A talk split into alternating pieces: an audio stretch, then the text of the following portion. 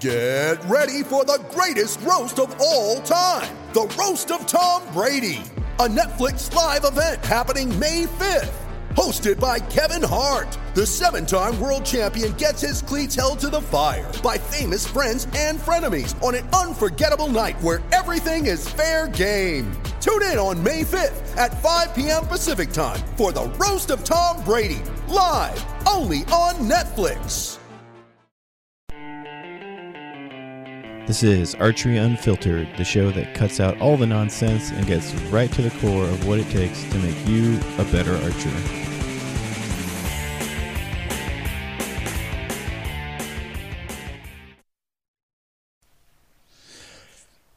Happy Saturday, guys. Uh, we Archery Unfiltered here. Uh, we got a new, uh, you know, it's going to be a double podcast this week. Um, I guess sort of to make up for my sleepy podcast on uh, Thursday, but I got a great guest. Um, a gentleman named Mike Pistelli re- reached out to me um, and said, "Hey, you know, I know you don't have many guests on, but if you'd like to chat, I'd, I'd love to talk about some stuff." And uh, he's like, he said, "I think I got a lot I can bring to the table, at least for your listeners."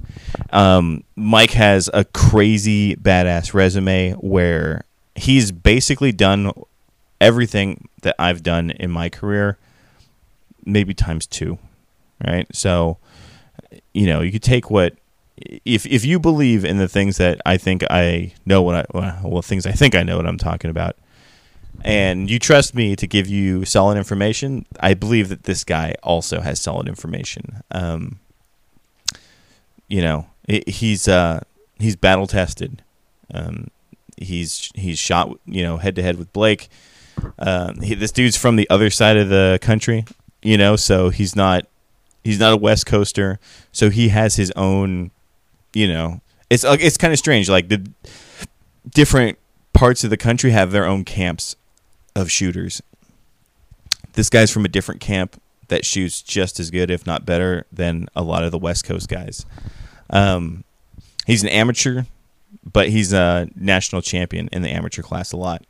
Uh, I tried to pressure him a little bit to go pro, just because I've I've heard that people telling me, "Hey, get this fool to go pro," you know. but uh, you know, I understand his position on, on why he wants to stay in in the amateur class, and and quite frankly, you know, he's doing good at it. Everything he, he says in this uh, in this episode is is rock solid, and uh, it's given me some homework to do for myself. So um, I I hope you guys enjoy it. The guy's name is Mike Pistelli, right? You can find him on Instagram. Uh, he's on Facebook. Um, let me see here. If is there any kind of strange spelling to his name? Uh, no, no. You guys just go type in Mike Pistelli. His profile picture is him. I think it's his face wearing a, a gray hat. Um, the guy's a beast. Super nice. Super humble. Uh, you know, I don't want to say he's like the protege of, but it, you know, he's under Cousins, so he's learned to shoot under Cousins basically. I think to a degree, and then I think he, you know, taught himself the rest of the way. So um, you know, give it up for Mike Pistelli in just a few. Uh, I hope you guys enjoy it, and um, man, uh, thank you guys for all the support. Mike's one of these guys that came out to support the show. So uh, yeah, kick ass. Uh, next tournament coming up is going to be Nevada City in two weeks. Uh, or no, I'm sorry, not two weeks. There's this weekend because it's Saturday now. It's next weekend. Next weekend's Nevada City, guys. So get your shit together. It's a safari event for anyone that's not in California. We got a safari event to do. I'm sure you guys got a safari event coming up, if not field archery. For us, it's going to be field archery right after. So, uh, yeah, you guys enjoy this episode. Mike Pistelli, super cool dude, and uh, you know we'll keep it rolling. All right, peace. And uh, we're on with Mike Pistelli. Mike, uh, how are you doing, man? I'm I'm doing great, Wendell, and uh, appreciate the opportunity to come on here today. Oh, dude, and, uh, and I appreciate you coming on. I, I really do. Um, I know it's early out there, West Coast, for you. Nah, you know what? I'm always up at this time. you know, most of the time I'm up an hour earlier. But uh, no kidding. So, Mike, for the guys on the West Coast here that don't know who you are, I've heard your name before.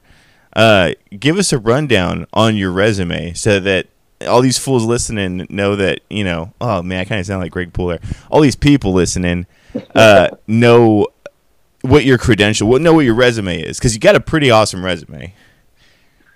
Yeah, thanks, Wendell. I appreciate it. Uh, so I began shooting archery in the early 2000s, Uh-huh. and uh, a friend got me into it for bow hunting purposes. But I quickly hooked up with the folks from BCY in Connecticut. I moved to Connecticut in 2003, Mhm. and they kind of took me under their wing. And my first field shoot I ever, uh, first recorded field shoot I ever did was actually with Chris Destin from BCY and Dave Cousins at a, a, a place in Massachusetts called Lunenburg Archery. And I remember I shot a 541, and uh, they had talked up Dave, and they were like, "Wow, you know, Dave is this incredible shooter." And I, you know, we shot, and I'm like, you know what? The only thing he does more than us is just puts more of the arrows in the middle. I remember thinking that. So Nah, you're like became you're like not impressed. You're like nah. You're like, Dave and I became really good friends after that, and I was the only one in the crew that didn't snore, so we ended up rooming together quite a bit. Whoa. Um, it took about four years for me to win my first national championships. That was um, Reading. I won Reading in 07. is this an And uh, amateur freestyle class, right? amateur freestyle class. Because I yeah, noticed So, you your resume and mine is very similar. Uh, it looks like dude, did you make a run at shooter of the year at any point? yeah, 2013, I did all of the NFA events, and I, I ended up second to Mark Pasmore, Uh-huh. who then turned pro. Um, that was a year I won my first field nationals was 2013. But Wow. like each tournament, I got a little better. Uh-huh. Uh, and in, indoor was always my nemesis. You know, I, for whatever reason, I I could shoot really well in field, but you know, put a five spot on there, and it always seemed to get me. So, um, but yeah, so uh, my progression was fairly quick. I Mhm. had some really good guidance. Uh-huh. Um, Cousins pretty much took me under his wing and said, "Do what I tell you, and you'll be fine." and, Right. Uh, I pretty much did. Uh, you know, I, I I followed Dave quite a bit with his style of shooting, his, his concepts, his equipment, hmm and I didn't try to pretend to figure out what worked best. I just started off with what Dave recommended, and then Mhm. kind of tweaked it to my style. And as I, I learned and progressed, it you know improved. But so 2013, I won my first um, field nationals. Um, and I tried. I shot all of the tournaments that year, the NFA tournaments, and made a run for shooter of the year. And I, I missed out to Mark. Um, I got second place in that. So let's see. After that, I, I missed little. I missed my field shooter shooter of the year or I'm sorry, the NFA shooter year to Connor Sears by like a point. So Oh, okay. I'm with you, Uh, dude. it's like right there. I shot with Connor out in um, Yankton a couple weeks ago. We shot the uh, World Field Trials, oh shit, really? but I'll go back. I'll go back into that after. Uh, All right. All right, yeah, yeah. So from there, uh, progressively, let's see. I won. I won Reading in 07. I won Field in 2013. So there's about six years there of just struggle hmm trying to figure things out, and then I didn't win it. I, I came close to several uh, wins, but I had some national podiums. Uh, I, I think I got a second place at what is now the Dakota Classic. Was then well, I shot at Pittsburgh. I got a second place there, and I got several thirds in field Wow. uh, field archery, uh, but I never got that podium until 13, and that was in Darrington. And then more recently, I 2020, I basically did what Blake did the year before. So I won all of those events. I won the field, the Dakota Classic, and the outdoor target all at the same time. Damn. 2020. You've done all this stuff like multiple times. Your, Yeah, your resume yeah. is like mine if I didn't stop. well, assuming no one else got was up to kick my ass. So, damn. So, I didn't know that you, you did all this a second time.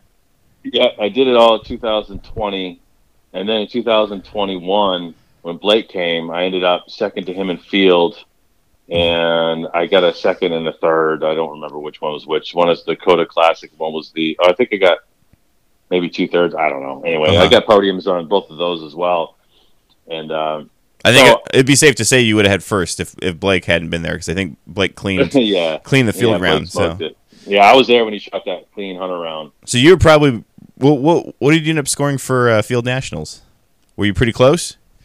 Oh, I was yeah, I was knocking on his door. Um, it was a re- it was actually a really good deal. So Blake came out a little bit slow, and I did as well Mhm. on uh, field, and we both shot kind of subpar, but he still had me by a few points. And then uh, Hunter round, we both were stroking. I only missed two, and he cleaned it. So I shot a 58, and he shot a, a 60. Damn. And I was there when he shot that. You know, the last target was like a 20 yarder, and he almost missed. Like, you're sweating it. You're totally sweating it. the And nerves then, were uh, the nerves were on. Oh yeah, he he owes me one because in the animal round, him and uh, the other guy who were partnered up were about to stand up and shoot the wrong targets. Oh, good for you, uh, man. I Hey, stood up and I said, "Dude," I said, "It's we're up." And we got to switch because I can't let you do that. You know, if I'm going to beat you, I want to beat you fair and square. Dude, and, I, uh, I did the same thing for a young guy on our target, and uh, the dudes that were on my target were like, "Hey, let, like get a load of this. This dude's about to shoot a zero. And I was like, "Oh, come on, man, you can't let that happen." No, it I'm actually somebody did that to me, and that really, really set a fire under me. It was on my own fault. I mean, I I know the rules, and hmm um, in 2014, the year after I won at Darrington, I was rolling 13 out of 14 on the animal round on the dots, and Uh-huh. I was going into my second half, and I was I wasn't gonna I wasn't gonna miss. I was just rolling, and I yeah I ended up the targets on the on the switch were the same. There was only one face, so it didn't really matter. And then the next face, the individual let me get up and shoot my shot. And he's like, "Oh, I think we're supposed to switch," and I was like, "Oh, fuckers!" I just did that to myself." yeah, he I, I let myself lose, but the way it happened was like, you know what? yeah, Uh, it frustrated me, but I know. so Damn. I wasn't gonna let that happen to Blake. So anyway, we became really good friends after, and it's all good. Uh huh. Um, so he ended up winning that 2021, and yeah, so I think I've got five five national championships, God damn. probably um, a dozen podiums. So it's safe to Been say, around. safe to say you can shoot. Been around for a bit, yeah. you can No, shoot I some arrows. um, 2018, I shot a 560 hunter round in a tournament Whoo! as an amateur, so that was pretty cool. Damn. So cool are, scenario. are you up there with the with Blake with the you hold the record with Blake? As far as What's that? oh no, I, I shot that at a tournament, but not national. So Okay, so whatever tournament that was, you definitely hold the record there. yeah, yeah, yeah. No, it was uh, actually called the New England uh, shoot. It, it's one of the oldest running uh, shoots in the country. Oh, that's up in uh, cool. Lunenburg, Mass, and they do a field and a hunter. And and that particular, I just got a hold of PSE that year. I just started shooting PSE, and the previous tournament I shot, um, my, my scores went up significantly when I switched to PSE, and they just stayed there. I shot a 558, and it was my highest by far Holy at that point. And then that was before I tuned the bow, and so then I went through and and did the process of tuning it. And I'm like, I have to shoot one more tournament, and I had some family stuff going on, so I couldn't shoot the full field and hunter round. Uh huh. Um, so I, I decided to shoot the hunter round, and then I went in, and then I shot a 560, and I was stoked. I'm really glad that I got that opportunity to shoot that other round because it was late September, so hmm it was practically over. You know, field archery was at that point in the in the Northeast. So So was let me ask, Mike, what are you doing now? What, what's your? Because this is all this all just just happened. Like, what what's uh what are you getting into now? Well, I um I just shot the World Field Trials in Yankton a few weeks ago, hmm and I had a lot of family stuff going on the first quarter of the year, so I didn't get much time to train. Uh huh. And my my wife and I kind of tried to make this happen because I had tried to. I shot 2000. It was either 18 or 19 uh, World.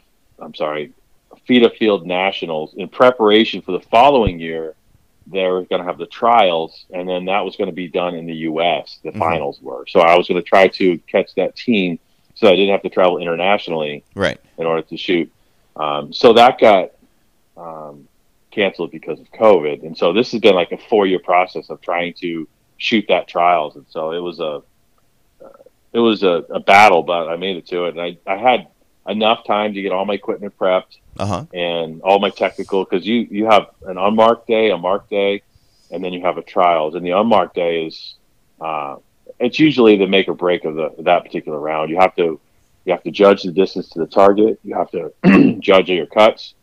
Jesus. And you have to do it all in your head, and you've got no. You can't even have a smartwatch. I mean, no phones, no watches, no nothing. You, you have no electronics. So Jesus. um, that's really a you know a really cool style of field. And uh, so I had all my uh, my tech done, and um, Dave had shared some of that information a long time ago before I started shooting the scores that I did. He probably wouldn't now, but um, so I, I, I, collected all the information I, I like a sponge uh, back uh-huh. in the early 2000s, and I had it all, so I was able to prepare. Uh, and I did, and I had all of that nailed down. But I kind of flipped a quarter and said, you know, it's in Yankton. I've shot Yankton mm-hmm. several times. I even shot the old ranges when they had it at Lewis and Clark, the old field ranges, and that's where they were going to have this. So I'm like, hmm, it wasn't that crazy. The cuts, you know, we had a few uh-huh. targets that were aggressive, but so I flipped the quarter and said, I don't have a lot of time to train. I'm just going to shoot flat rounds so I can get more shots off than trying to make some really difficult shots, you know, really mm-hmm. steep shots. And man, did I, I chose poorly. when I got there, we climbed a mountain to start, and the, the unmarked round was literally straight up and down the whole day. There was oh. like maybe one one target with a half a yard half a meter cut, and the rest of them were all like. oh, that's right. Every single one. It runs meters for that yeah. fetus. Ugh, ugh. Yeah. So every single one had a cut, and it was like, oh, okay. So, Jesus, man. Well, but yeah, so I spent a lot of time preparing for that. That was kind of fun. It was, it's unique. It's um, they don't have it offered in the U.S. very often, especially unmarked rounds, and mm-hmm. to train for it is very different because I don't know. It's not. It's not something you're going to see. So you have to basically put together your own training facility, and know, yeah. I have a I have a 14 target field course here at my house, which I put together. So I basically worked through it with that. But. Holy crap! So yeah, uh, are are you are you going to join the pro class now? Like, is that next well, on your list? Uh, you know, I've thought about it quite a bit, and it, people would be appalled at how little I actually get to train mm-hmm. and go out there and shoot. Um, so for me, the difference between the amateur class, the high end amateur class, and the pro class is your average to your best mark scores are significantly closer together for uh-huh. your pro class, and your average to your best scores for your high level amateurs are a little further apart. That makes sense. So what I what I say is basically, you know, the pro class, those guys get to train and they get to shoot more tournaments so that on average their scores are going to be higher mm-hmm. or closer to their high end. Uh-huh. Whereas the amateurs, you know, may not get to shoot as many tournaments, don't have that opportunity as much. They're they they can roll with the pros occasionally. They'll mm-hmm. shoot similar scores, but on average, they're going to get beat because that pro has just got more experience uh-huh. in the in the in the situation, you know, in the tournament situation, right. you know, over time. So for me, I don't see uh, a reason to go pro because I don't get to train as often, and a lot of times, um, you know, I'll show up completely under trained, but my equipment will be money, and then by the time the end of the tournament comes, I'm rolling. You're you're warmed up again. You're back, yeah, you're back so in like, the groove. At, right at FITA Field Nationals, the unmarked day, the first seven targets cost me a spot on that team. It was it was tough. I misfaced uh, a couple of targets, so they have a, a 60 and an 80 centimeter face. You have to figure out which face is which before you range it, uh-huh. and so I I didn't do it properly on a couple targets, so that cost me some big points. And then um, I switched from a button to a hinge on target seven, and then I cleaned all the dots out. So I shot really well after that. and then the, the, the mark the mark day, I shot the fourth highest score. Uh-huh. And then the there were four targets that afternoon and four targets the next day that considered the eight target trials, and I won that. So I was on top of Jesse, Dave, and everybody. So by the time I got to the end of it, I was rolling, but I was a day late, a dollar short. Damn, man. You know, so it was like, okay, that is the perfect example of a high end amateur versus the pro. The pros can roll higher scores on average, closer to their best mm-hmm. than the amateurs can, just because that the fact that they're traveling, they're constantly shooting under pressure conditions, and they get an opportunity to shoot and train a lot more. Right. Right. Well, because that's their job. It sounds like you're right there, though. Like like you can roll with the best of them. Like uh, close. I mean, dude, you're up there, dude. That's pretty awesome. Uh, I, I, I mean, that, I think it's great that you go out there and and do the damn thing for one, but you know, to stand toe to toe with those other guys, that's pretty damn cool. Yeah, it's it's fun. I enjoy it. It's, uh, you know, I I have nothing to lose, so I'm kind of dangerous, and I know what I'm doing, so I can put together good rounds. Uh huh. And you know, I, I definitely feel like there's a mental advantage to being that guy that's got nothing to lose. Oh yeah, uh, versus you know the, the number one with the target on their back. But yeah, you, know, you can use that as you can use that to your advantage too. dude. It's the point Um, in, in Rocky, man. In Rocky three, all those young uh, Apollo Creed was pointing at all the young, uh, you know, uh, up and comer, you know, all the young boxers, and he's like, "See, uh, the Eye of the Tiger. Those guys are hungry. And when you got nothing, when you got nothing to lose, you're just going to make gains on somebody. You know, Yep. that's No, awesome, sure. man. So, So- what is your? So right, oh, I'm sorry. Go on, Mike. Go on. I was going to say right now I'm I'm just uh, I'm switching over from meters to yards and just trying to get a, a basic. Uh, I've got one set up uh, now, and I want another one, another bow set up for uh, field, and I'd like to shoot a little bit of field. I think there's a uh, we actually have a club in New York that's putting on a safari round uh, in August, so I think that's one that I'd like to shoot, and uh, maybe a couple of local field shoots between now and then, just just for enjoyment. Hell yeah. Uh, in California, we got two more. Like, there's, well, we actually got a couple more, but there's two that I'm going to attend personally. So, and I know most of my listeners probably have like two or three left in them. So uh, that's cool. I get to pick your brain, and people get to use this information. Hopefully, get to use this information before these next couple shoots. Yeah, I've got a lot of interesting things for you. So Awesome, awesome. Like, hey, so what are your plans next year? What What are you gonna do? I mean, I know this season is outdoor season's almost coming to a weird gray area where it starts to do like you know, safari and field start to taper down, and then well, I know there's still field nationals, uh, but then after that it will be like a couple feed events and hunting season, and then indoor. What are your plans for? Yeah, you know, it's unfortunate up here in the Northeast, the spring really didn't come in until a few weeks ago. And so when I got off, let's see, when I got on the plane to go to Yankton uh, a couple weeks ago, it was 55 degrees and blowing 25 miles an hour like every day. And when I Uh-huh. got off the plane in Yankton, it was like 85 and humid. And that cold temperatures just went away the last few weeks. So for us, it's almost like we've just started to get into outdoor um, the weather. So we'll we'll ride that. You know, there'll be we have our um, sectionals in like July, I believe, and some state is in June. Um, and we've got tournaments that go. We'll go all the way through September with that. But Oh, as far as the national, yeah, as far as the national level goes, um, you know, yeah, once Mechanicsburg over, this field is pretty much over. Are you throwing uh, your at hat? In, are you throwing your hat in for Mechanicsburg? Not at this point. I wish I could get there. I, I don't know if I can, and a lot of times it'll be kind of last minute for me. So we'll Okay. see. I'm not sure at this point, but um, definitely got to do some local field. Um, Well, that makes if I can sense. some- That to me, it makes sense to stay amateur if you're just gonna if you're mainly gonna roll like one or two nationals and then do a bunch of state, you know, state local stuff. But I would love to do more national tournaments, but I've got. I mean, we've got a big family here. Uh-huh. Married. I've got three kids. Um, God damn. With us, two two full time, one part time, and then we've got a farm. So I've a, a ten and a half acre horse boarding facility. We've got like anywhere from ten to 13 horses at the time, and we've got goats, chickens, turkeys, you name it. So it is busy. holy cow, dude! No shortage of busy. So Uh, that just maintaining that's a full time job. yeah, that that all makes sense to me. I you know I I threw my hat in the ring to to run the pro class because I was getting a lot of calls of sandbagging, but Mhm. I'm definitely nowhere near. I I would I'll put money. I'm nowhere near where you, where you can shoot right now, even. So I totally understand the um, you know, you know, just put your money where it makes it's you know where it makes the most sense. You know.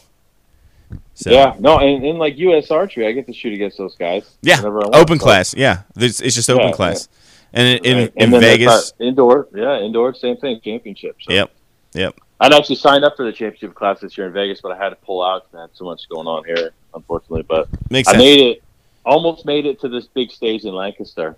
Um, I was like one round. The guy who ended up uh, second place in the um, the amateur deal beat me by actually we tied, but he beat me by tens in the last last go. So I was really close to that, but Damn, first time, almost, almost not quite enough. Lancaster's awesome. That's awesome that you shot it.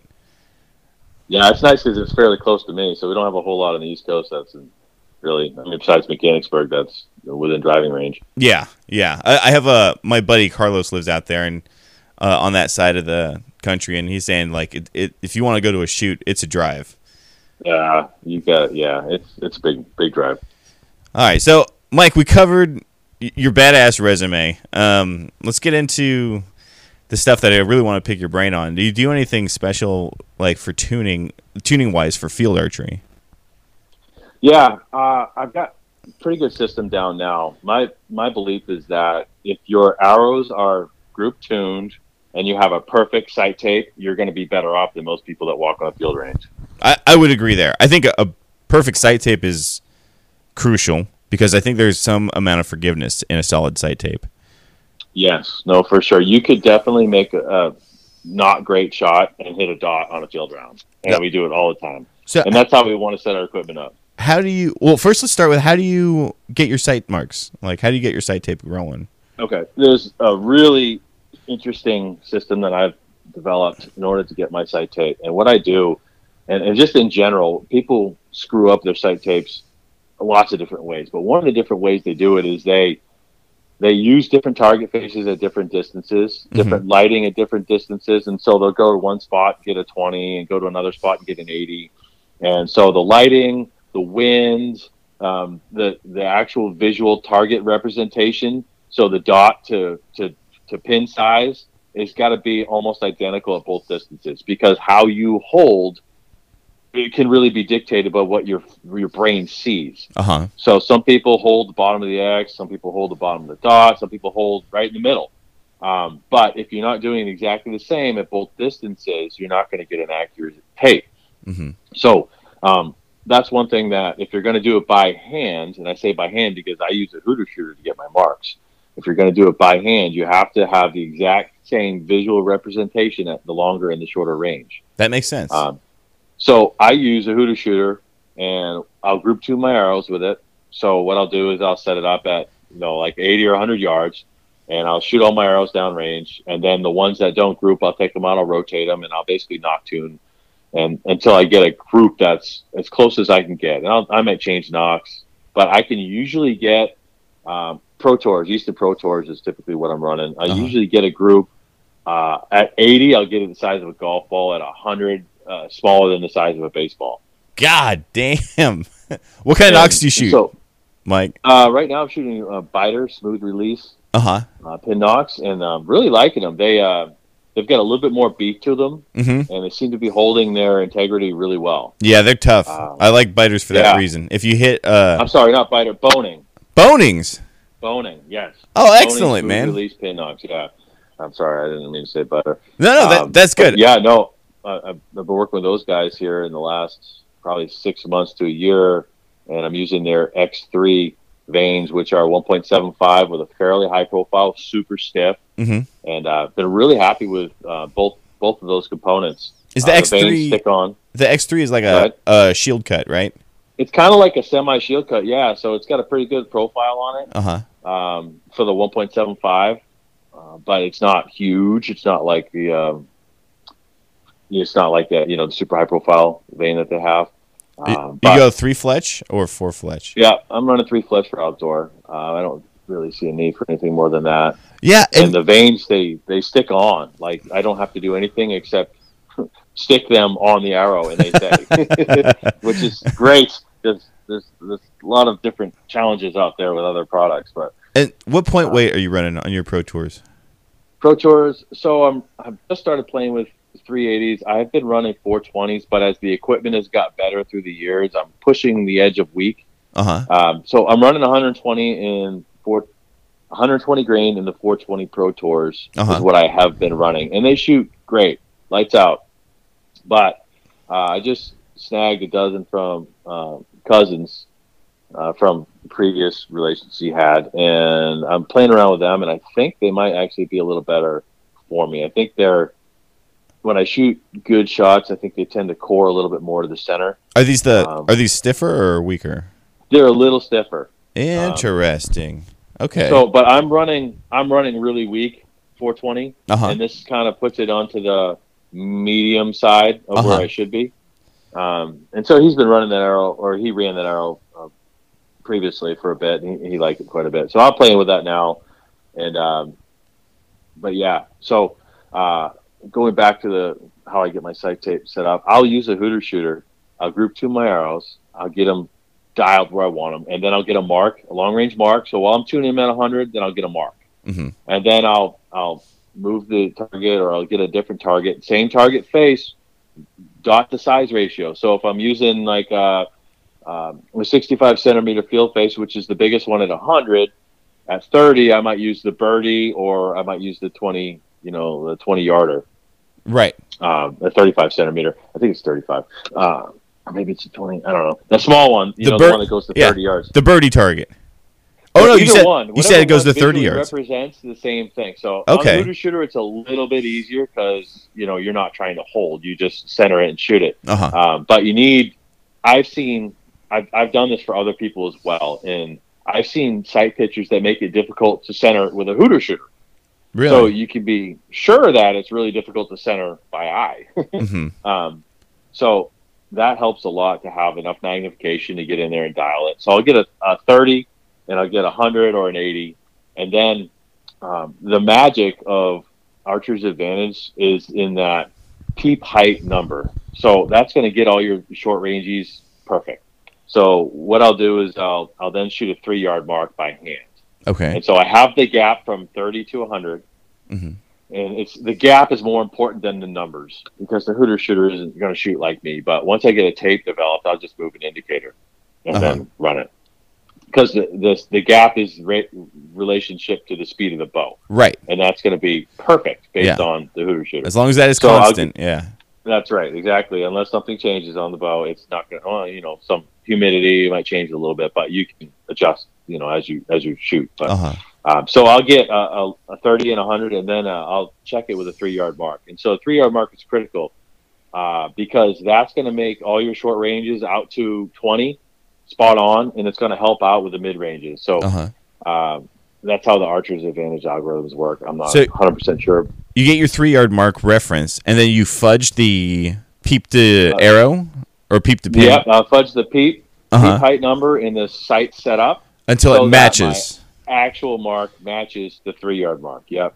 Oh, And that's then I'll, cool. I'll use I'll use the gap that I have at 30 to 100, and I'll go and you know I'll shoot my 30, Uh huh. right, and I'll get it, and then I'll just use the gap to know my 100. So and then I'll set a sight tape on that, and then I go back and you know throw it on and test it. And it's usually spot on. That's legit, man. Yeah. then you know when you go to you know one particular target is dark or light, and you're shooting you know maybe a little bit low. Instead of saying, hey, you know what, I'm going to adjust my indicator because I'm a little low, you can realize that you know what the tape is money. And Yeah. if this is the only target that's low, maybe it's the lighting, maybe it's something that's making me shoot this target low the way I'm holding, Yeah. and then you don't have to worry about that. Then you know that you just got to make a stronger shot. Oh, like you said, the hold higher. just the, the the way the pin sits on the face. You know, like uh, Yeah, certain exactly. targets, you know, slight incline, uh, different lighting, for whatever reason, will pull your pin. Well, will seem like it's pulling your pin one way or another. So yeah. 100%. Oh, that's cool, man. I like that. I like that method So, for getting this, the tape. If people can walk into a tournament with arrows tuned at 100 yards in the sight tape, they're going to gain points just because of that. Just I on confidence. I see people. Yeah. Oh yeah, and you walk in there and you know your equipment's perfect. It's absolutely pounding, and you know that's that's gonna like you said build confidence. But you go in there and you sh- you start shooting and you don't have to chase marks the whole time. I see people losing marks into Uh-huh. screws they call it like all the time, and they're just not prepared. But um, that saves you, believe it or not, it saves you time iterating a sight tape because you don't have to iterate it. Right. You know, it's it's already there. It's Yeah. built in. You've It's got con- it. it's You- You've concrete. got the data. Yeah. Yeah. Um. So for so the- for oh, I'm sorry. Go on. uh, for tuning purposes, the main important thing that I'll do for tune is torque tune. Torque tune, really? That is, yeah, torque tuning is like the the one type of tuning that can actually help you create a more forgiving situation. Interesting. I truly believe that. Um, Dave got me doing bare shaft tuning. Uh huh. I don't think that does as much as torque tuning does. Uh huh. It's I, I've shot bows that were bare tuned, bare shaft tuned to 50 yards. Mhm. Um, I'm not sure they shot any better than ones that weren't bare shaft tuned at all. Gotcha. Um, can't say whether or not they it's actually beneficial or worth the time. But I can tell you that just having the bow roughly set up so that that arrow comes out straight is is better than having it come out sideways, as far as I can tell. so I'll get it. I'll get it as close as I can with the shims. I'm using the PSE product so I can shim the cams. So you start with a bullet hole. Are you going for a bullet hole through paper? I don't even put anything through paper. I'll just go. I'll get my fletched arrows. I'll set it up by eye, Uh-huh. approximately where the previous models that I've had have shot well, and Uh-huh. then I'll go and I'll shoot a bare, a fletched arrow and a bare shaft at 20, and then I'll adjust the cams to get that bare shaft basically on top of the fletched shaft, Uh huh. and then at that point I can decide whether or not it's worth it to go out farther um, and then continue to you know iterate a little bit with the with the rest. But What I don't see the benefit of really getting too technical with that. that makes sense. Um, what uh distance do you torque tune at? Uh, any distance, honestly. You know, the further out, the more you're going to see. But the problem is when you start torquing, you you you're when you push the the riser to the left or the right, you start bringing that blade up. So you'll start to see vertical issues. But Uh-huh. it doesn't matter as long as it's roughly. So I think 50 meters is uh, what I torque tuned this last rig at. Uh huh. Um, and it's usually, let's see, it's usually to the stabilizer to the right is the, the critical torque. Right. The one to the left seems to come in really easy. So when you twist to the right and you shoot the shot, that's the one that's most critical. And what I do is I set my overdraw on my rest at about FITA max, which is, I believe, six centimeters from the pivot point of the bow, which Uh-huh. is about two and a quarter inches. So I set that back about two and a quarter inches, and then I my sight all the way out, and then I'll go and get a zero with the flesh, you know, with the shaft, uh, shafts. I'm, I'm sorry, I'm talking bare shaft tuning before. I'll get a zero, and then I'll torque it left, torque it right, and then I'll bring the sight in a notch at a time until I get to the point where, you know, when I twist it to the right, they're basically in the same group. You know, at that point, I've got a bow where if I'm getting a little sweaty, my hand goes one way or the other. It's not going to affect the, So where what, that arrow lands. Mike, you torque tune your sight. Yes. You're not moving your rest in and out. You just you No. set you set your rest at a certain distance and you move your sight. That's right. Ooh, dude, this is something I want to try, man. I've Yeah, done so I've done you'll- torque tuning with both. I've I've fiddled with both sight and um, blade, but I've never set the blade. Why do you set your blade at the distance you set it? Well, one of the things about torque tuning is arrow length. So if you get a really long arrow that sticks out beyond the riser, Uh-huh. it's way more difficult to get that to torque tune. So that and the fact that the arrow length that I have uh, is going to be right around where the riser is, and bringing that blade back gives me a little bit of extra clearance, you know, with the uh, point of the arrow. Um, plus, if I want to run lighter arrows, I've got the ability to shorten them. Uh huh. So I ran a I ran an arrow setup for 3D where I was running a shorter pro pro tour with a hundred grain point, and that sucker was coming out of there at 296. Oh my god. And they, I shot a, a 717 50 meter round with that, just practicing one day Wow. to see how accurate it was, and I was really impressed with it. But yeah, so to, to have that and and that's kind of what I learned from Dave as well. That way, you only have one variable to work with instead of two. Because if you're messing with your rest and your sight, then you like you've got two variables going at the same time. Right. So Right. if you set your sight or your rest where you want it um, in the end game, and then you move your sight, you can still achieve the same. So you, th- Right. every bow's different, but you start with it all the way out, and you'll find that there's a position on that sight bar that's going to represent your best torque tuning. Interesting, man. Like, You know the thing you said about the the rest and the sight totally makes sense to me because it's like you would have to try your rest at every single distance in conjunction with every single distance of your sight in and out. Right. And I mean, it, it would take you all year to figure out what the Yeah, perfect torque tune is for that. Literally takes less than 30 minutes to torque tune a bow. Probably 15, honestly. You know, Oh man, that's awesome, man. I I I'm legit gonna try this, like maybe yeah, tomorrow. no, I can't. It's the best way for you to make your bow forgiving for you and how you shoot. so how close to your blade is the end of your arrow? Uh, typically it's it's little maybe an inch, inch and a half past it. Okay. Uh, on the 420s, on the 380s, I just snagged. It's a little. I think it's a half inch longer than that, but I haven't. I haven't decided if I want to cut them down or leave them where they are. I have to kind of Mhm. play with them a little bit more and see what they do. Uh, but Yeah, Interesting. so I'm not I'm not the guy who cuts it to the blade, uh-huh. but I don't want it sticking out further than necessary because the further that arrow is past your rest, the more difficult it is to get that that bow to torque tune. Yeah, I've heard Tim Gillingham on uh, on YouTube mention that like the long arrows that go past the blade, when you Mm-hmm. when you're torquing your bow like left and right, that point is like exaggeratedly Yeah. moving.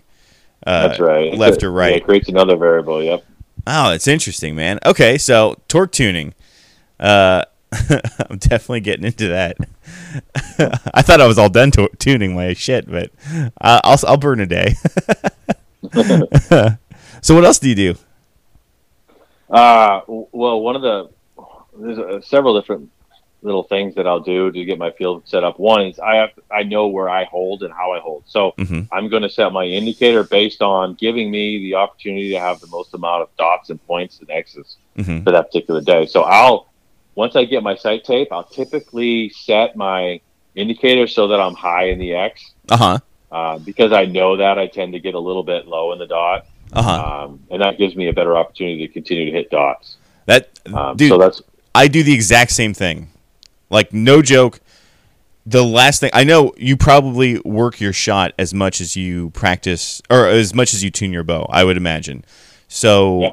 You know, you want, you know, you practice executing, holding middle, but there's always that that once in a while thing that happens where maybe you over try or you over push or over execute, and then it starts to, you know, go towards the you know go six o'clock on you and if you're Mhm. i always figure if you're high in the x you're in the dot still if you Mm-hmm. can execute in a decent amount of time Yeah, I mean, you got to think about it. Gravity is going to affect everybody, and gravity pushes you down. So, more times than not, you're probably going to be on the bottom side of a dot than the top. uh-huh Um, you know, there's exceptions to that, but most folks will find that in tournament conditions, they tend to get a little hesitant, a little bit weaker, maybe trying to be perfect, and so that's going to all those factors are going to make you end up in the bottom of the dot. right So if you take your equipment and you just give yourself that little bit of maybe a, a quarter of a yard or whatever it might be, um, you're already going to pick up points from that. So, you know, all of these things that are just helping you with your own situation and how you shoot.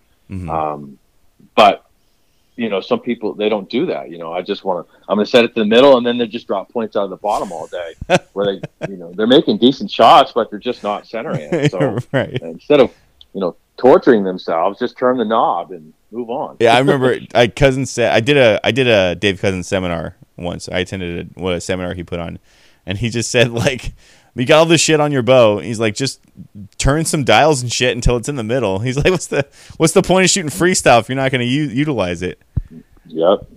Yeah, that was one thing. He had just come off of some FITA field stuff, I believe, when I was shooting with him for the first time, and I remember every arrow he was clicking. yeah Click, click, click, click. I'm like, man, he's just, you know, like I'm thinking my marks are my marks, and that's it. And he's just like click, click every arrow because Mhm. every target's different. The lighting's Yes. different, the footing's different, yes and what you shot previously and what you're going to shot next don't matter. It's that one arrow that you have in your bow. So if if you're trending to the left, give it a couple clicks. He's You know, tuning Next when you get a better, yeah, for himself because he knows yeah, how he trends uh, on certain targets. right, Yeah, that all, that all makes sense. So, Mike, yeah. So give me a rundown of like what on the topic of your sight picture and and how you work on your sight picture. What kind of um, stabilizer weights do you run? So right now I'm running Conquest Mm-hmm. SmackDown bars, uh, .625s. Really like them. I was blown away by them, honestly. Um, I I kind of I shot Doinker for over a decade, and you know they made a great product, but I, I kind of went out there and tried a few of the other ones, and literally it took one shot with those Conquest bars on for me to be like, wow, that's noticeably better than what I had previously. So Mhm. I'm running. Um, Indoor, I'm running 20 ounces in the front, 20 ounces in the sidebar. No I'm shit. 30, 33 in the front and a 15 in the back.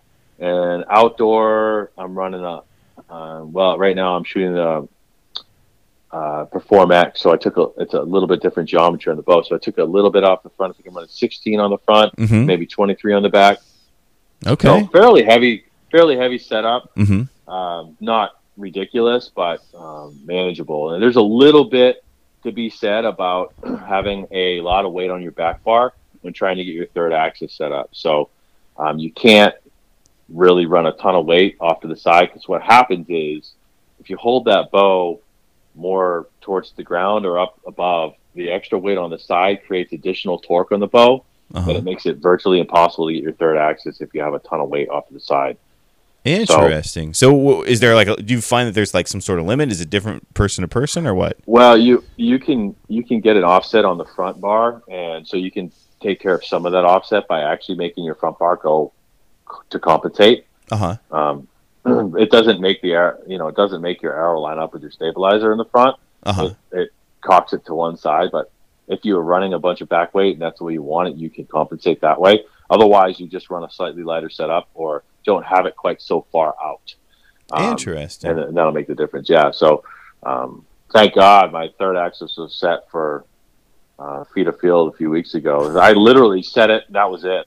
I didn't even get to shoot a target up or down until I was shooting one for score. How, do I you set like, well- your Do you set your third axis um, via the you know the Hamskea uh, protocol? I use uh, Dave taught me a long time ago is a tool that uh, Sure-Loc at the time made that goes right on your uh, sight Uh huh. and it has a level in it. And basically, what you do is it you level it to your bow at um, flat ground, and then when you you do it at full draw, and then when you draw back, it's going to give you your third axis adjustment. So you basically need to adjust your third axis to make that level also level. hmm At that point, you got it. So um, I run it. I run it uh, at full draw, and I do it with this uh, Sure-Loc tool, so that you know the sight bracket is basically going to be level up and down. And Uh huh. yeah, so that's how I do that. Interesting. I'll have to look into that. I wonder if they still have those. Um. So okay, that it, that thing mounts to your sight bracket. Yep, it, you know the uh, the holes that the that the the geez, it depends on the sight, but basically the holes in the back that you would put on the first axis bar Uh-huh. move that uh, sight up and down, and the same holes that it screws into. Oh, okay. All so right. the ones at the bottom you would screw it into it, and then you basically calibrate it to your second axis so that it's level with the second axis, and then when you draw Oh. it back up high and down low, it'll tell you if you have to move your third axis based on the fact that it's not level. That is interesting. Yeah, so you level the sight tool, and then you'll see where your bubble is, and then you have to adjust your bubble. Uh huh. Uh huh. Oh, interesting. Well, let's see. Um. What else? So sight picture. yeah. Ask me about that. Yeah. All right, sight picture is a really interesting topic because you can change a lot about the the quality, the timing of your shots with sight picture, and it's Mhm. something that a lot of people don't give a lot of time and thought to. But I have a different sight picture for literally every game I play. Uh huh. You're talking about your like your to- your pin uh and lens. Yep, my pin, my lens, uh, clarifiers if I have any. I'm going to dictate that to give me the best opportunity to put the arrow in the middle for every style of archery I shoot, and it's going to be different for Mhm. every style of archery I shoot. So, um, I played with a ton of different options for field, and for you know anything with a dot style target is going to be different for me Uh huh. than than indoor or than 3D, um, or even the uh, outdoor 50 meter with a big yellow face. Mm-hmm. Um, all all very different, and you have to abide by the rules of USA Archery. So some of them you can and cannot have lights. Right. Um, um, so you have to take that in consideration. So for field, for the longest time, I ran eight power, so one diopter. Uh huh. Um, and in 2020, I ran a number three clarifier with the smallest peep aperture that had 132nd, and it was like a rifle scope. That is exactly how I run. That's the exact same setup I've run for field for everything actually. It's awesome. Like it's an incredible setup. So in the past, before I started working with X Focus 365, you'd always flush the, the pin would disappear Mm-hmm. when you started putting in the high magnification and the high clarifier. And so it was always a trade off. You know, you could have one or the other, a clear target, or you could have a pin. So I put the setup together, and I think it's the smaller peep aperture in combination of the quality of the product that allows you to have a clear target and still see your pin. Yes, a small Um, small peep aperture will get you cl- a clear pin and a and um, you know, with the clarifier and everything, you'll be able to see your target Right. fine. Yeah, so I, I I'll work with that. and I I just got my um, AD lens, my A Power AD recently. Mhm. Um, I ran that without a clarifier just to see what it would look like. So when you get a lot of magnification uh, and you don't run any clarifier, a lot of times you get kind of like morphing around the edges of uh, like a circle target or a dot, Uh huh. and it just looks really visually weird. So I had seen that in the past, and I wanted to see if I got that with this lens, and I do not. So you can run that eight power um, AD lens, the doublet, Uh huh. from X Focus 365 without a clarifier, and have enough visual dot to aim at, and get a little bit of the X and reference in terms of aiming, because you you run at high magnification too. So those short targets, I mean, your scope is mostly dot. so yeah. you kind of get you kind of get lost in there unless you have something inside to look at. So you on your field face and your hunter face, you get really good contrast with the X, so you can see that. Um, so I played with that a little bit. Um, I also shot six uh, six power quite a bit, and I kind of like combination because what what I noticed was that as I didn't have as much time to train, my hold wasn't as good. It slowed up my shot a little more than I'd like. Uh huh. So by having less magnification, you don't see as much of the movement, and you're able to execute your Right. shot and still Right. hit relatively good shots. Right. Um, your hold is much much nicer uh, with a lower yeah, mag. visually. Yeah. Yeah. So you're tricking your brain into thinking the shot is better. Yeah. Now the trade-off is when you get into those lower magnifications, you can't see as well at those maxed out target distances. So Right. 50 yards and 80 are a little bit more difficult, but it's easier to get shots off in the middle. Yeah, you start to cover more of the uh, target. Are Right. you are you running a Right, so- fiber for field, or are you running a, Yeah, a, so a sticker? I started using a. I just started using a down pin. I Uh-huh. was using a um, a drilled fiber, but Uh-huh. the problem with that is, you know, you're always worried about marks when you if you take it out to clean it, or if it's raining, or if the Mhm. fiber, you know, changes angles and you're seeing part of it sticking out of the you know the backside of it. It's Yeah. annoying. Yeah. Um, so I basically got rid of the drilled fibers and I went with um, straight lens and then a down pin. I did a down pin because, you know, like I mentioned before, I, I'm always looking at the bottom side of that dot and I lose that information when there's an up pin. uh-huh. So with a down pin, I, I get that bottom side of the dot to make sure I'm not getting too lazy right. in the shot. And, and I like it because I can swap magnification and it's not a big issue to, you know, get re-zeroed in. Right. I can take it out for rain and clean it and put it back. And honestly, when you're using a higher magnification, the pin size isn't as big an issue Uh-huh. because the, the, the target's so much bigger. So you can run, you know, a good size flared fiber and it's going to show up with that big magnification That's just fine. interesting. Yep. So the down pin, you can frame you can frame your pin with the dot on the bottom side. Like I can, Mm-hmm. I'm visualizing this. Like it, it, this all makes sense to me. I've never, Yeah, so- I've, I've only ever run a, a black sticker, but I know for field targets, a black sticker will get washed out in a in a black dot. Yeah, I started off with a black sticker with white model model plain Uh huh. um, paint right in the middle, Mhm. uh, and that worked out for a bit. But I was only using a four power back in the day. It was really hard to see, so I gradually evolved to a pin, and then I really like the down pin. One because the fiber goes out the top, which is where the light is, hmm right? So you don't need as much fiber, and uh, you know the color is dependent on your, your personal preferences. But right now I'm running this orange fiber that I've not had to light it up this entire year in any situation. Really? Yeah, and I've never used it before, but it's like usually when you get a bright target face, you need to run a little, you know, color or a little bit of light on like a green. I haven't had to, haven't had that at all. Interesting. Um, Interesting. so I'm not I'm not running a light. I just have, and it's literally like an inch and a half long piece of fiber. It goes in the up pin and straight up the top, and it just kind of sticks out of the top, maybe an inch and a half. Would you run And, uh, an orange fiber for Safari? Probably not. No. um, I don't know. You get a little bit of post. You know, the pin, the post itself gets a little bit of a halo, so Uh-huh. maybe it almost acts like a little bit bispectral. What what what do Um, you uh, normally run Safari wise? Safari wise, if I'm using an orange dot, I historically ran green, but I Uh-huh. would consider a, Gotcha. a, I would consider a black dot for that Uh-huh. well.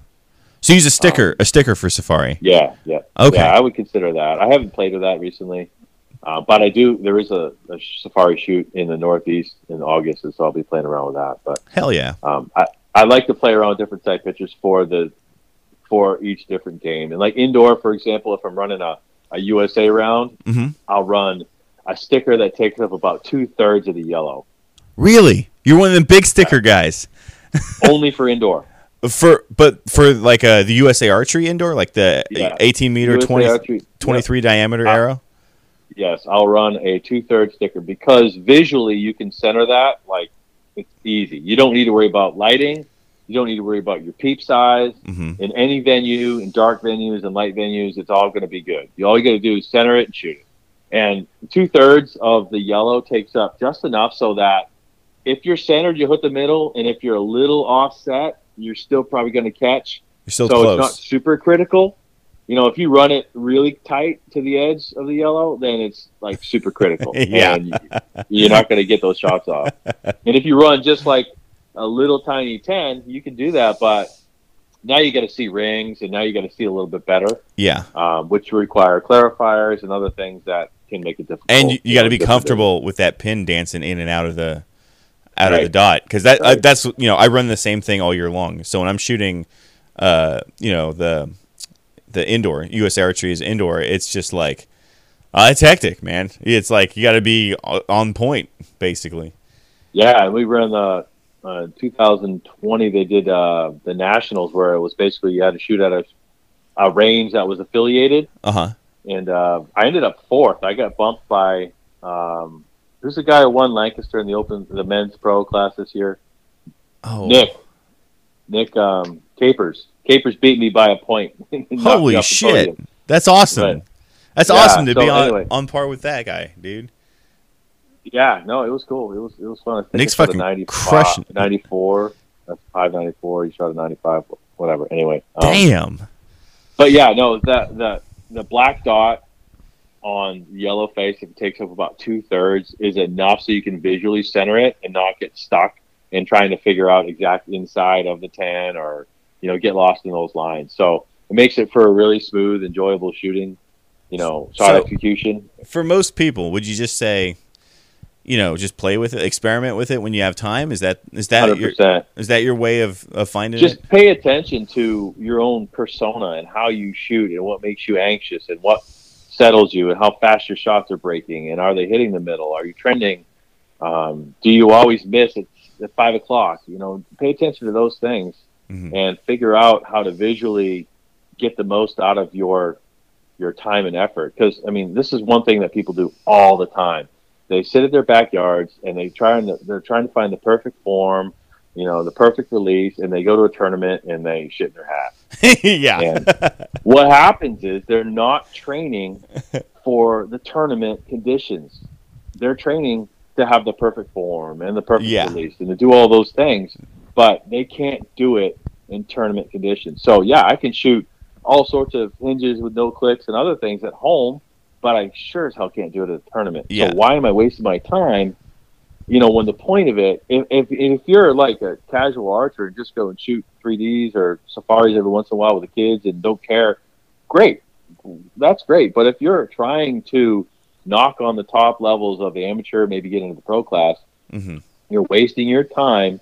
If you know that, for example, I can tell you this from experience, I get hesitant. I get a little bit weak. I get soft when it's time to, you know, when it matters. Uh huh. So I need to adjust my release, my everything, so that in times when it matters, that's when you want to perform. Right. That my thing, everything works for how, you know, for how hesitant or how wimpy I feel and how I'm executing my shot. It still needs to work for that. So Yeah. if I can find a solution that works, you know, when it matters, then I can work backwards and then work to that so that I'm training like that. Right. I think So- that's the I think that's the key benefit of doing a lot of like local shoots or uh, state shoots, doing a lot of competitions. The key takeaway is you put yourself in that position and you figure out how you shoot in that environment, in that competitive environment versus knowing you versus just knowing you're the king at the backyard,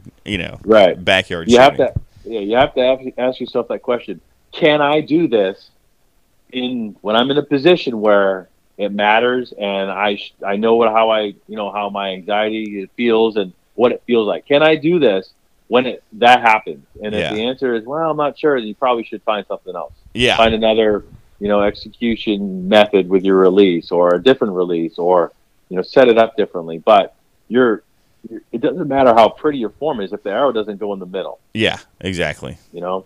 So I think that's the big step between these guys knocking on the door of like trying to become that next level of archer is that they're not either in the position where they get to feel those nerves or they get so caught up in the, the whole perfect form and perfect execution that they don't they don't allow themselves to you know to put their equipment together for that time mm-hmm. because I mean, it, all of archery is being pushed to the head-to-head shoot-offs. You know, everything is being Yeah. pushed to head-to-head. So it's no longer you just win, you know, sixty arrow tournament. Now you got to shoot off, Yes.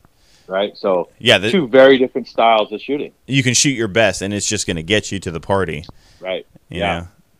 Yeah. hundred percent. So I think that's one of the big things.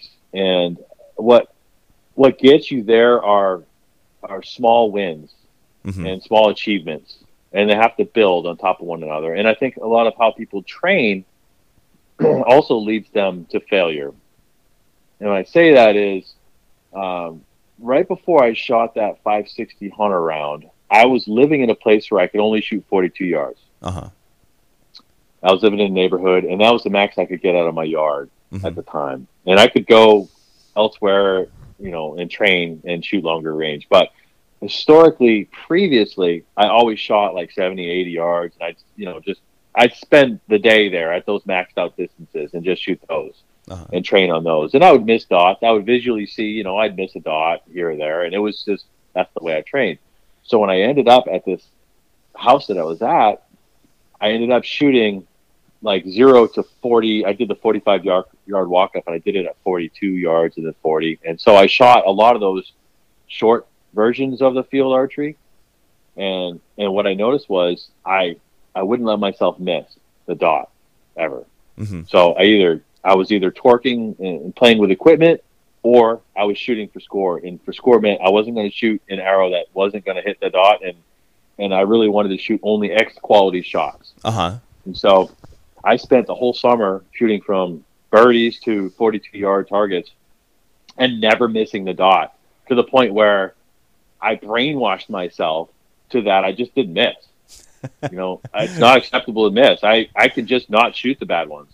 That's I awesome. know what a good shot looks like. And Yeah. So, you know, by training like that, you know what? I always downsize my targets. You know, like 35 fan, I would I would shoot those on the, on the smaller face. uh-huh. And what I noticed was when I did that, when I actually got in a tournament and the big face was back up, like I get lost in there and I would shoot like crappy shots hmm because it was so big. The dot was so big compared to what I was used to shooting at when I was training on sub-sized dots. Uh huh. You're swimming. And so- swimming in the target. Yeah. more. Yeah. Right. And so I just wasn't comfortable because I wasn't as used to it. So I spent that whole summer and it was almost like super boring.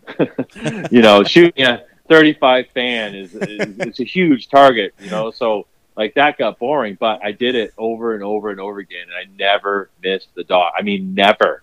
Like that whole summer, I can't, I don't remember missing a dot. And so that's when I went and I shot that 560 hunter round. And it wasn't because I spent all that time at 80 or 70. It's because you had, I hit all the ones in the middle. That's You know, if you can shoot from 15 to 60 yards and crush those, 70 and 80 is like special teams. Like it's like a football, you know, special teams, right? yeah. Yeah. You only got one at 80, and then you're walking anyway. You're walking after. Yeah. Yeah. Right. And you got so many people focused on those 80s, and they'll walk up and miss a 40 yarder. It's like, okay, you know, it's still it's still five points whether you suck it in at 80 or 40. Dude, there's a lot to be said about that. It, it- you know, crushing the the stuff that should be crushed. You know. Yeah, I mean, so many people are like, oh, I missed the short ones, I missed this ones, I missed ones I shouldn't have. Well, if you hit all those ones and you gave yourself a chance to hit the long ones, you're going to do pretty damn good. Yeah. Yeah. If you hit the gimmies, the the hard ones, you know, even if you don't hit them, you're still going to be up there at the end of the day. Uh, I would say from 25 to 65 yards is field archery. Yeah. I, I would agree. If you could crush those targets, then you you you've done your due diligence. You know, yeah. and that yeah, but and, that's where you need to spend your time. and then hitting 80 and 70, it's almost Yeah, you know, it, it's bonus points to some, I guess. Uh, maybe in the pro class, it- or well, I don't know, man. I, I haven't shot. you need to hit them. No, you need to hit them, but Uh-huh. you don't need to spend all, all day at 80 yards when you miss a 40. right. It's like you said, you can build the confidence to hit those shooting That's exactly right. everything from 15 to you know everything from Right. 15 to 65. Yeah. If you smoke all those, you're gonna go into the 80 with confidence. Right, and if you've trained and you don't miss any dots when you train, why are you going to go and start missing dots? It's not what you do. It's not Right. what you're brainwashed to to tell yourself you, you're not capable of that. You, you know the distance, your equipment's set, your arrows are tuned, Mhm. you've got a perfect sight tape. Why would you miss a dot? Oh man, that's a real interesting uh, concept, man. Because yeah, okay, so uh, you know, I don't want to take the focus off of what you just said, but like when I was practicing for Vegas, all right, I did. Pr- I didn't do. I didn't hit my goal in Vegas, but I did decent in Vegas. Um, my the range that I practice at is actually 18 yards. It's closer than Yeah, any other event and at all the local shoots I did really good at because I had it in my mind that I can shoot 300s even though there's you know a 2 yard difference there. So it, it's everything you're saying like it speaks to me. I like I that all makes sense to me. Yeah. yeah, it's all a mental game. It really is, and how you train has a lot of impact. I used to think that if I just threw arrows out, it would actually happen. You know, I would Uh-huh. get better, and just I did volume and volume and volume, and that certainly can get your, you know, your physical preparedness up there. Yes. But there's tons of guys that train and shoot so much more than me that I'll beat because when it comes time to put the arrow in the middle, they can't do it. Right. Scoring time. There's no amount of physical training that can get you to get make that transition. You gotta you gotta do it. Yeah. you gotta do it when it counts. And you know, it it's a different mindset. I don't know, that's why most of those guys are winning tournaments that you know, smaller percentage of folks are winning more of the tournaments because they know how to do that. Right. Right. When it comes time to shoot for score, they're ready. Yep. Yeah. So how are you training? Yeah, uh, oh, for you know, well, let's just say for the archery and filter listeners, uh, do you recommend? Do you have like a field, um, like a field archery training protocol that you would give anyone? Yeah, no, it depends on on the time of the tournament, what your next tournament is, and, Uh-huh. you know how how your equipment's set. So obviously you got to get your equipment set up. yeah. and that's what you know first and foremost continue to tune your arrows Mm-hmm. and before every tournament i'm going to try to group tune my arrows because there's always they're always getting beat up they're always opponents get swapped out maybe they're a little bent Uh huh. um, you know pins and whatnot so if you're going to go to a, a major tournament always group tune your arrows because you don't need flyers Well, Mike, you, um, you shooting a blade? yes Do yeah you- 10000 Do you have any interest in shooting a drop away at all, or just just not not matter? um i have not had a need for that Mm-hmm. outdoor. Um, definitely different bows like different rests, I believe. Mhm. Uh, indoor, it seems that it would be a little bit more applicable for me to try. I think I shot a uh, drop away rest this year actually on the RTX. Oh, cool. Um, but I think that it it really depends on the game you're playing. And outdoor, I've not seen a need for it, and I prefer the blade. all right, that makes sense. All the good scores I've ever shot were with blades, so Yeah, I'm with you on that one. Yeah. Plus, it's one less thing. I mean, the blade could break, but there's a little more moving parts in the drop away. That's what my, my buddy Austin says the same thing. He's Yeah. like, I'd rather not. Less, less things to break. Less shit to go wrong. Yeah. So as far as training goes, uh, I I don't believe in junk volume really, Uh huh. um, I, and I think there's. So I'm going to get a little bit deeper than probably you're asking on this, but I think there's two general concepts of execution. There's one of the subconscious and one of the conscious. And I'm not talking command; I'm talking conscious. So um, there's a a group of folks that feel like you know you need to blank bale until you're blue in the the balls uh, and and literally the rest of your life you blank bale blank bale and then your back half's going to be subconscious you send center the shot and it just goes off Mhm.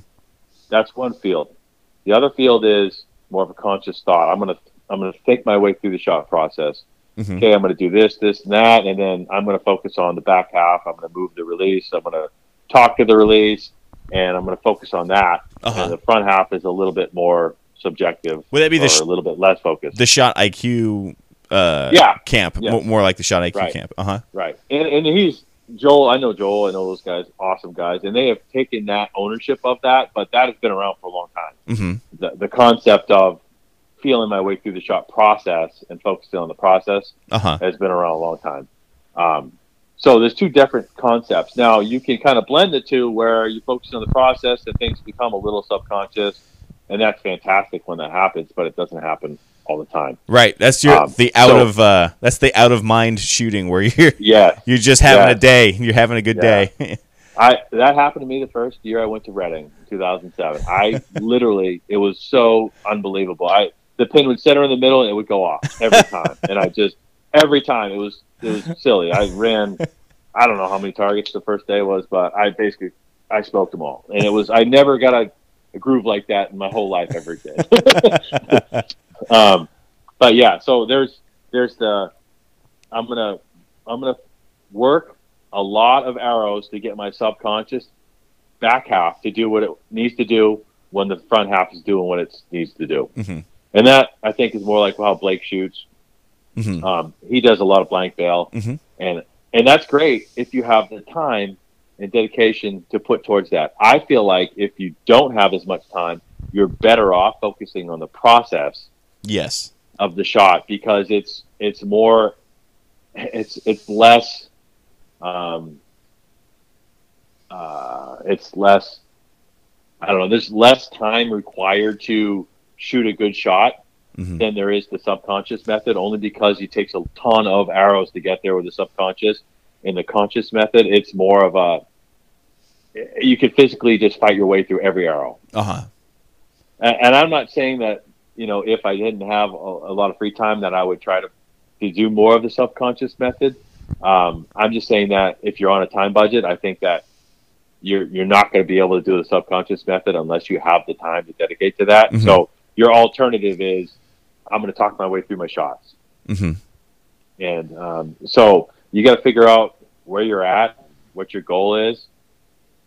Um, you can shoot well both ways. I think subconsciously is going to stack arrows better probably in the long run if you can do it. Mm-hmm. But where the subconscious has its difficulties is when, okay, now we're at the line. Now I'm shooting against somebody else. Right. Now I got to try to be subconscious, even though my everything's telling me. yeah. Yeah. Even Yeah, though the, so- you have all this stuff entering the the front of your Right. brain. Yeah. Right. And I've seen that. I've seen it on all, all sides of it. So I mean, I, I watched Blake almost miss a twenty yarder Mhm. on his last arrow to shoot that five sixty because his everything was telling him to be conscious and he's trying to be subconscious and um so anyway, um, but you got to figure out what how much time you have to train and then what how you want to train and then after that once your equipment's set your group your arrows are tuned then you need to get some shots down range and you can go and you can stand at one distance and shoot arrows um, but i feel like your your best bet is to practice how you play. Yeah. and so i'm going to shoot i'm going to shoot my four arrows. I'm going to make every arrow an x quality shot. If it's not an x quality shot i don't want to let it go. And i say x quality because as an amateur you're trying to hit dots hmm right? So if i'm going to make an x quality shot even if i make a marginal shot i'm probably hitting a dot. Right. Right. but if you're striving if for I an X, that- yeah, yeah you can if fall I see out. that pin getting, if I my hold is getting too long, and I see the pin movement starting to get a little bit too erratic, then I need to get out of that shot. Mhm. And so, if you can train yourself to do that in your practice rounds, that's going to transfer directly to your scoring rounds when Mhm. it matters. That's the the most difficult thing. You got to get to a position where you can shoot X quality shots, and then you got to make yourself not shoot anything but X quality shots. Right. They have to count. All those shots got to count.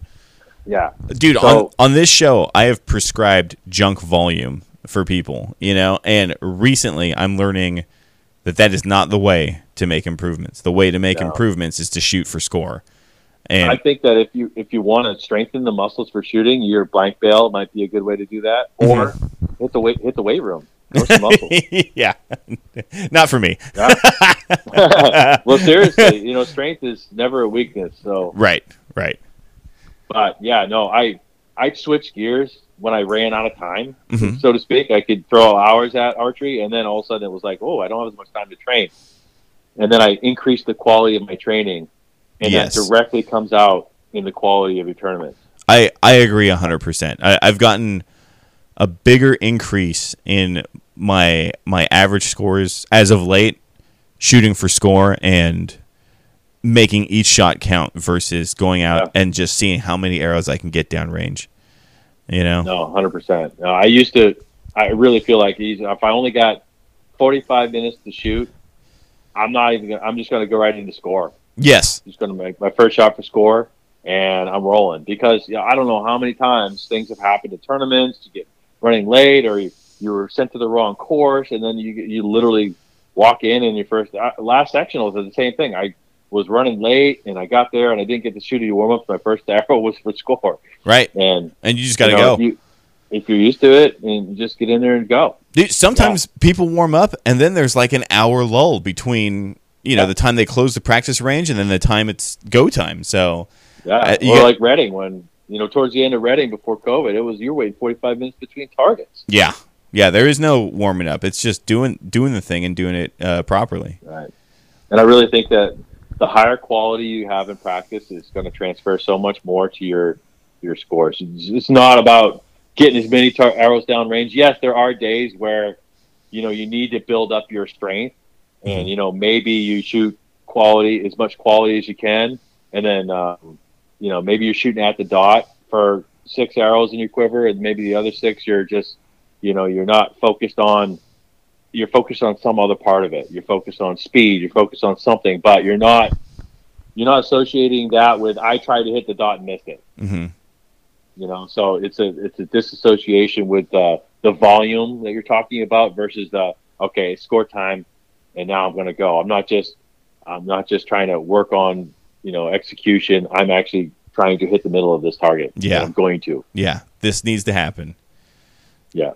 I mean, maybe better words. For, this needs to happen might might put you into. I, I, I imagine Joel Turner would be shaking his head right now, maybe. But I, I know what you mean, though, and I think I think a lot of people understand what you're saying. Is is quality over quantity is is uh, is crucial.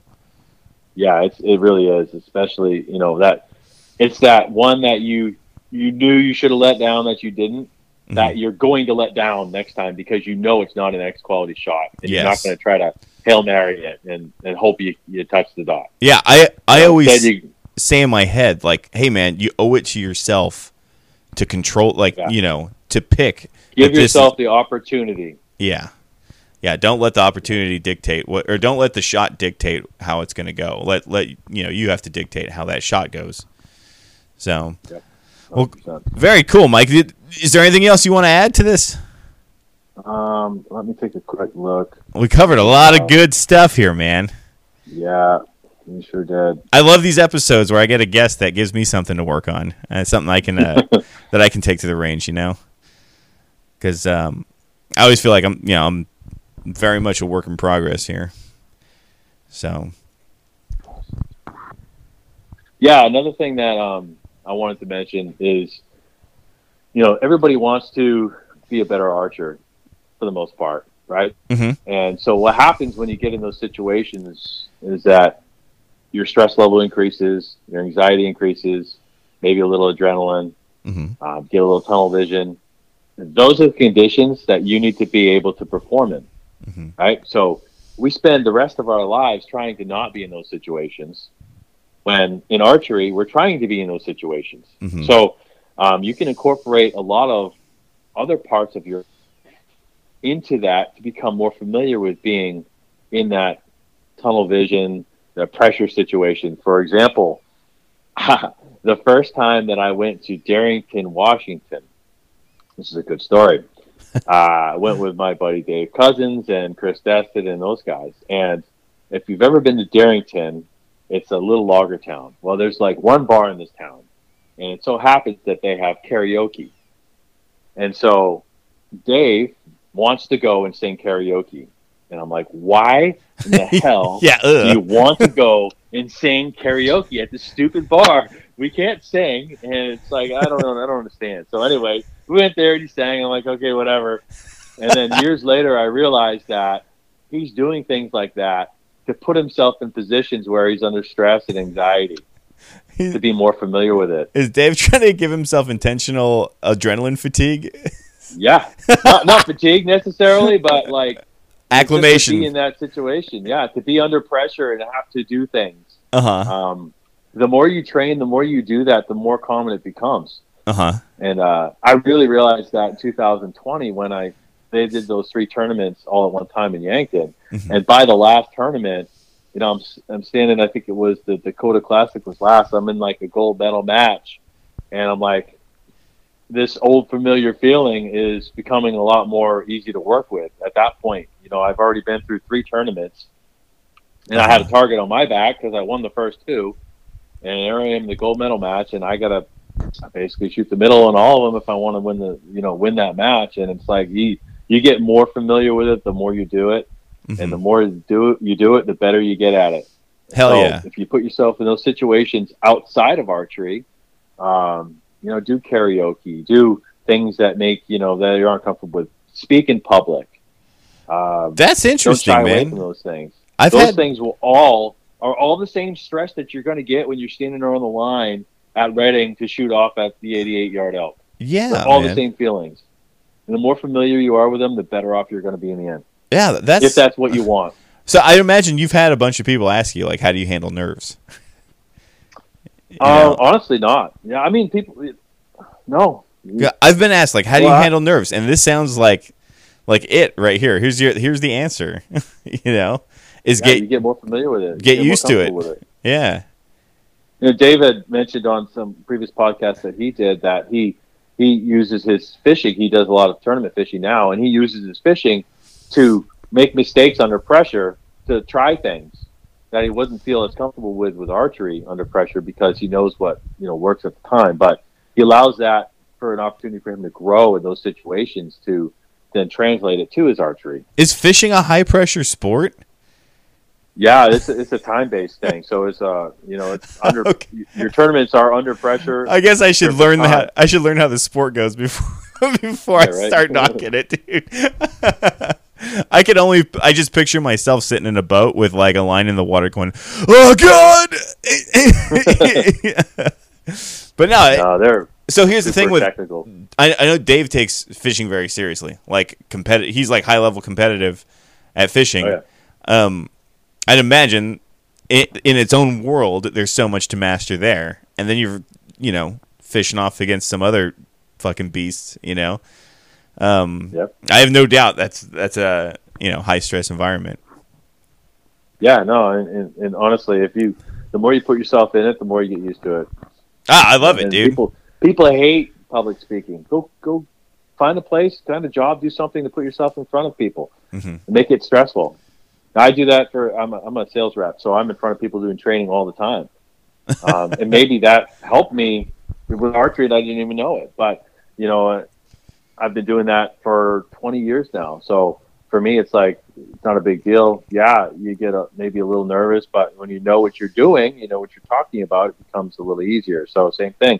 If you're equipped to handle those nerves because you trained knowing that you're going to be nervous, then it's a lot easier to handle when the nerves come. Be like, you know what? I, I know I'm going to see a little more shake. I'm just going to follow my shot process. I'm going to do my thing. I got my equipment set to Mhm. make give me the best opportunity, you know, Mhm. to, to, to hit the middle. So once you get all those things aligned, it just kind of flows into it, and next thing you know, you're you're shooting your better scores in tournaments. Yeah, that makes sense. I think that 100%. that combined with proper practice and, and like you said, making your practice quality, I think is uh, is key.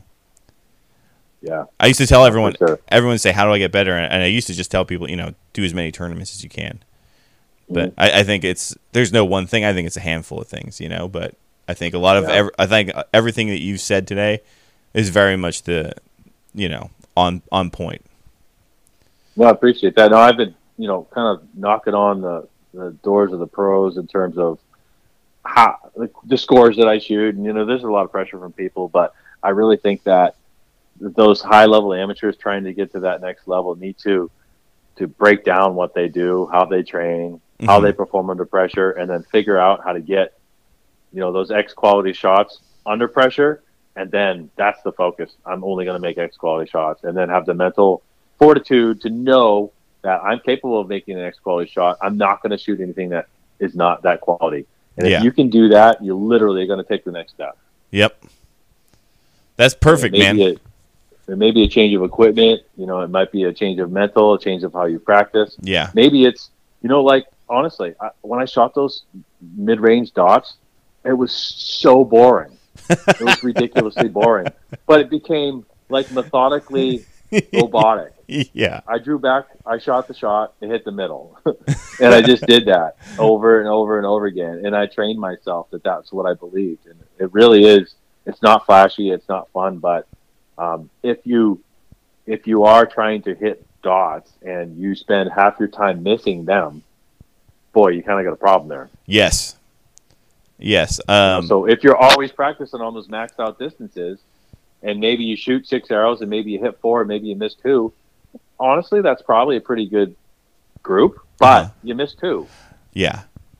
You know, percentage wise, that's pretty crappy. Yeah. And, So and it's gonna it's not gonna do anything for your confidence. Uh, I think No. going into it. no, I you're used to seeing the arrow not be in the dot, and, and you're going to go to a tournament, and that's what's going to happen. Mm-hmm.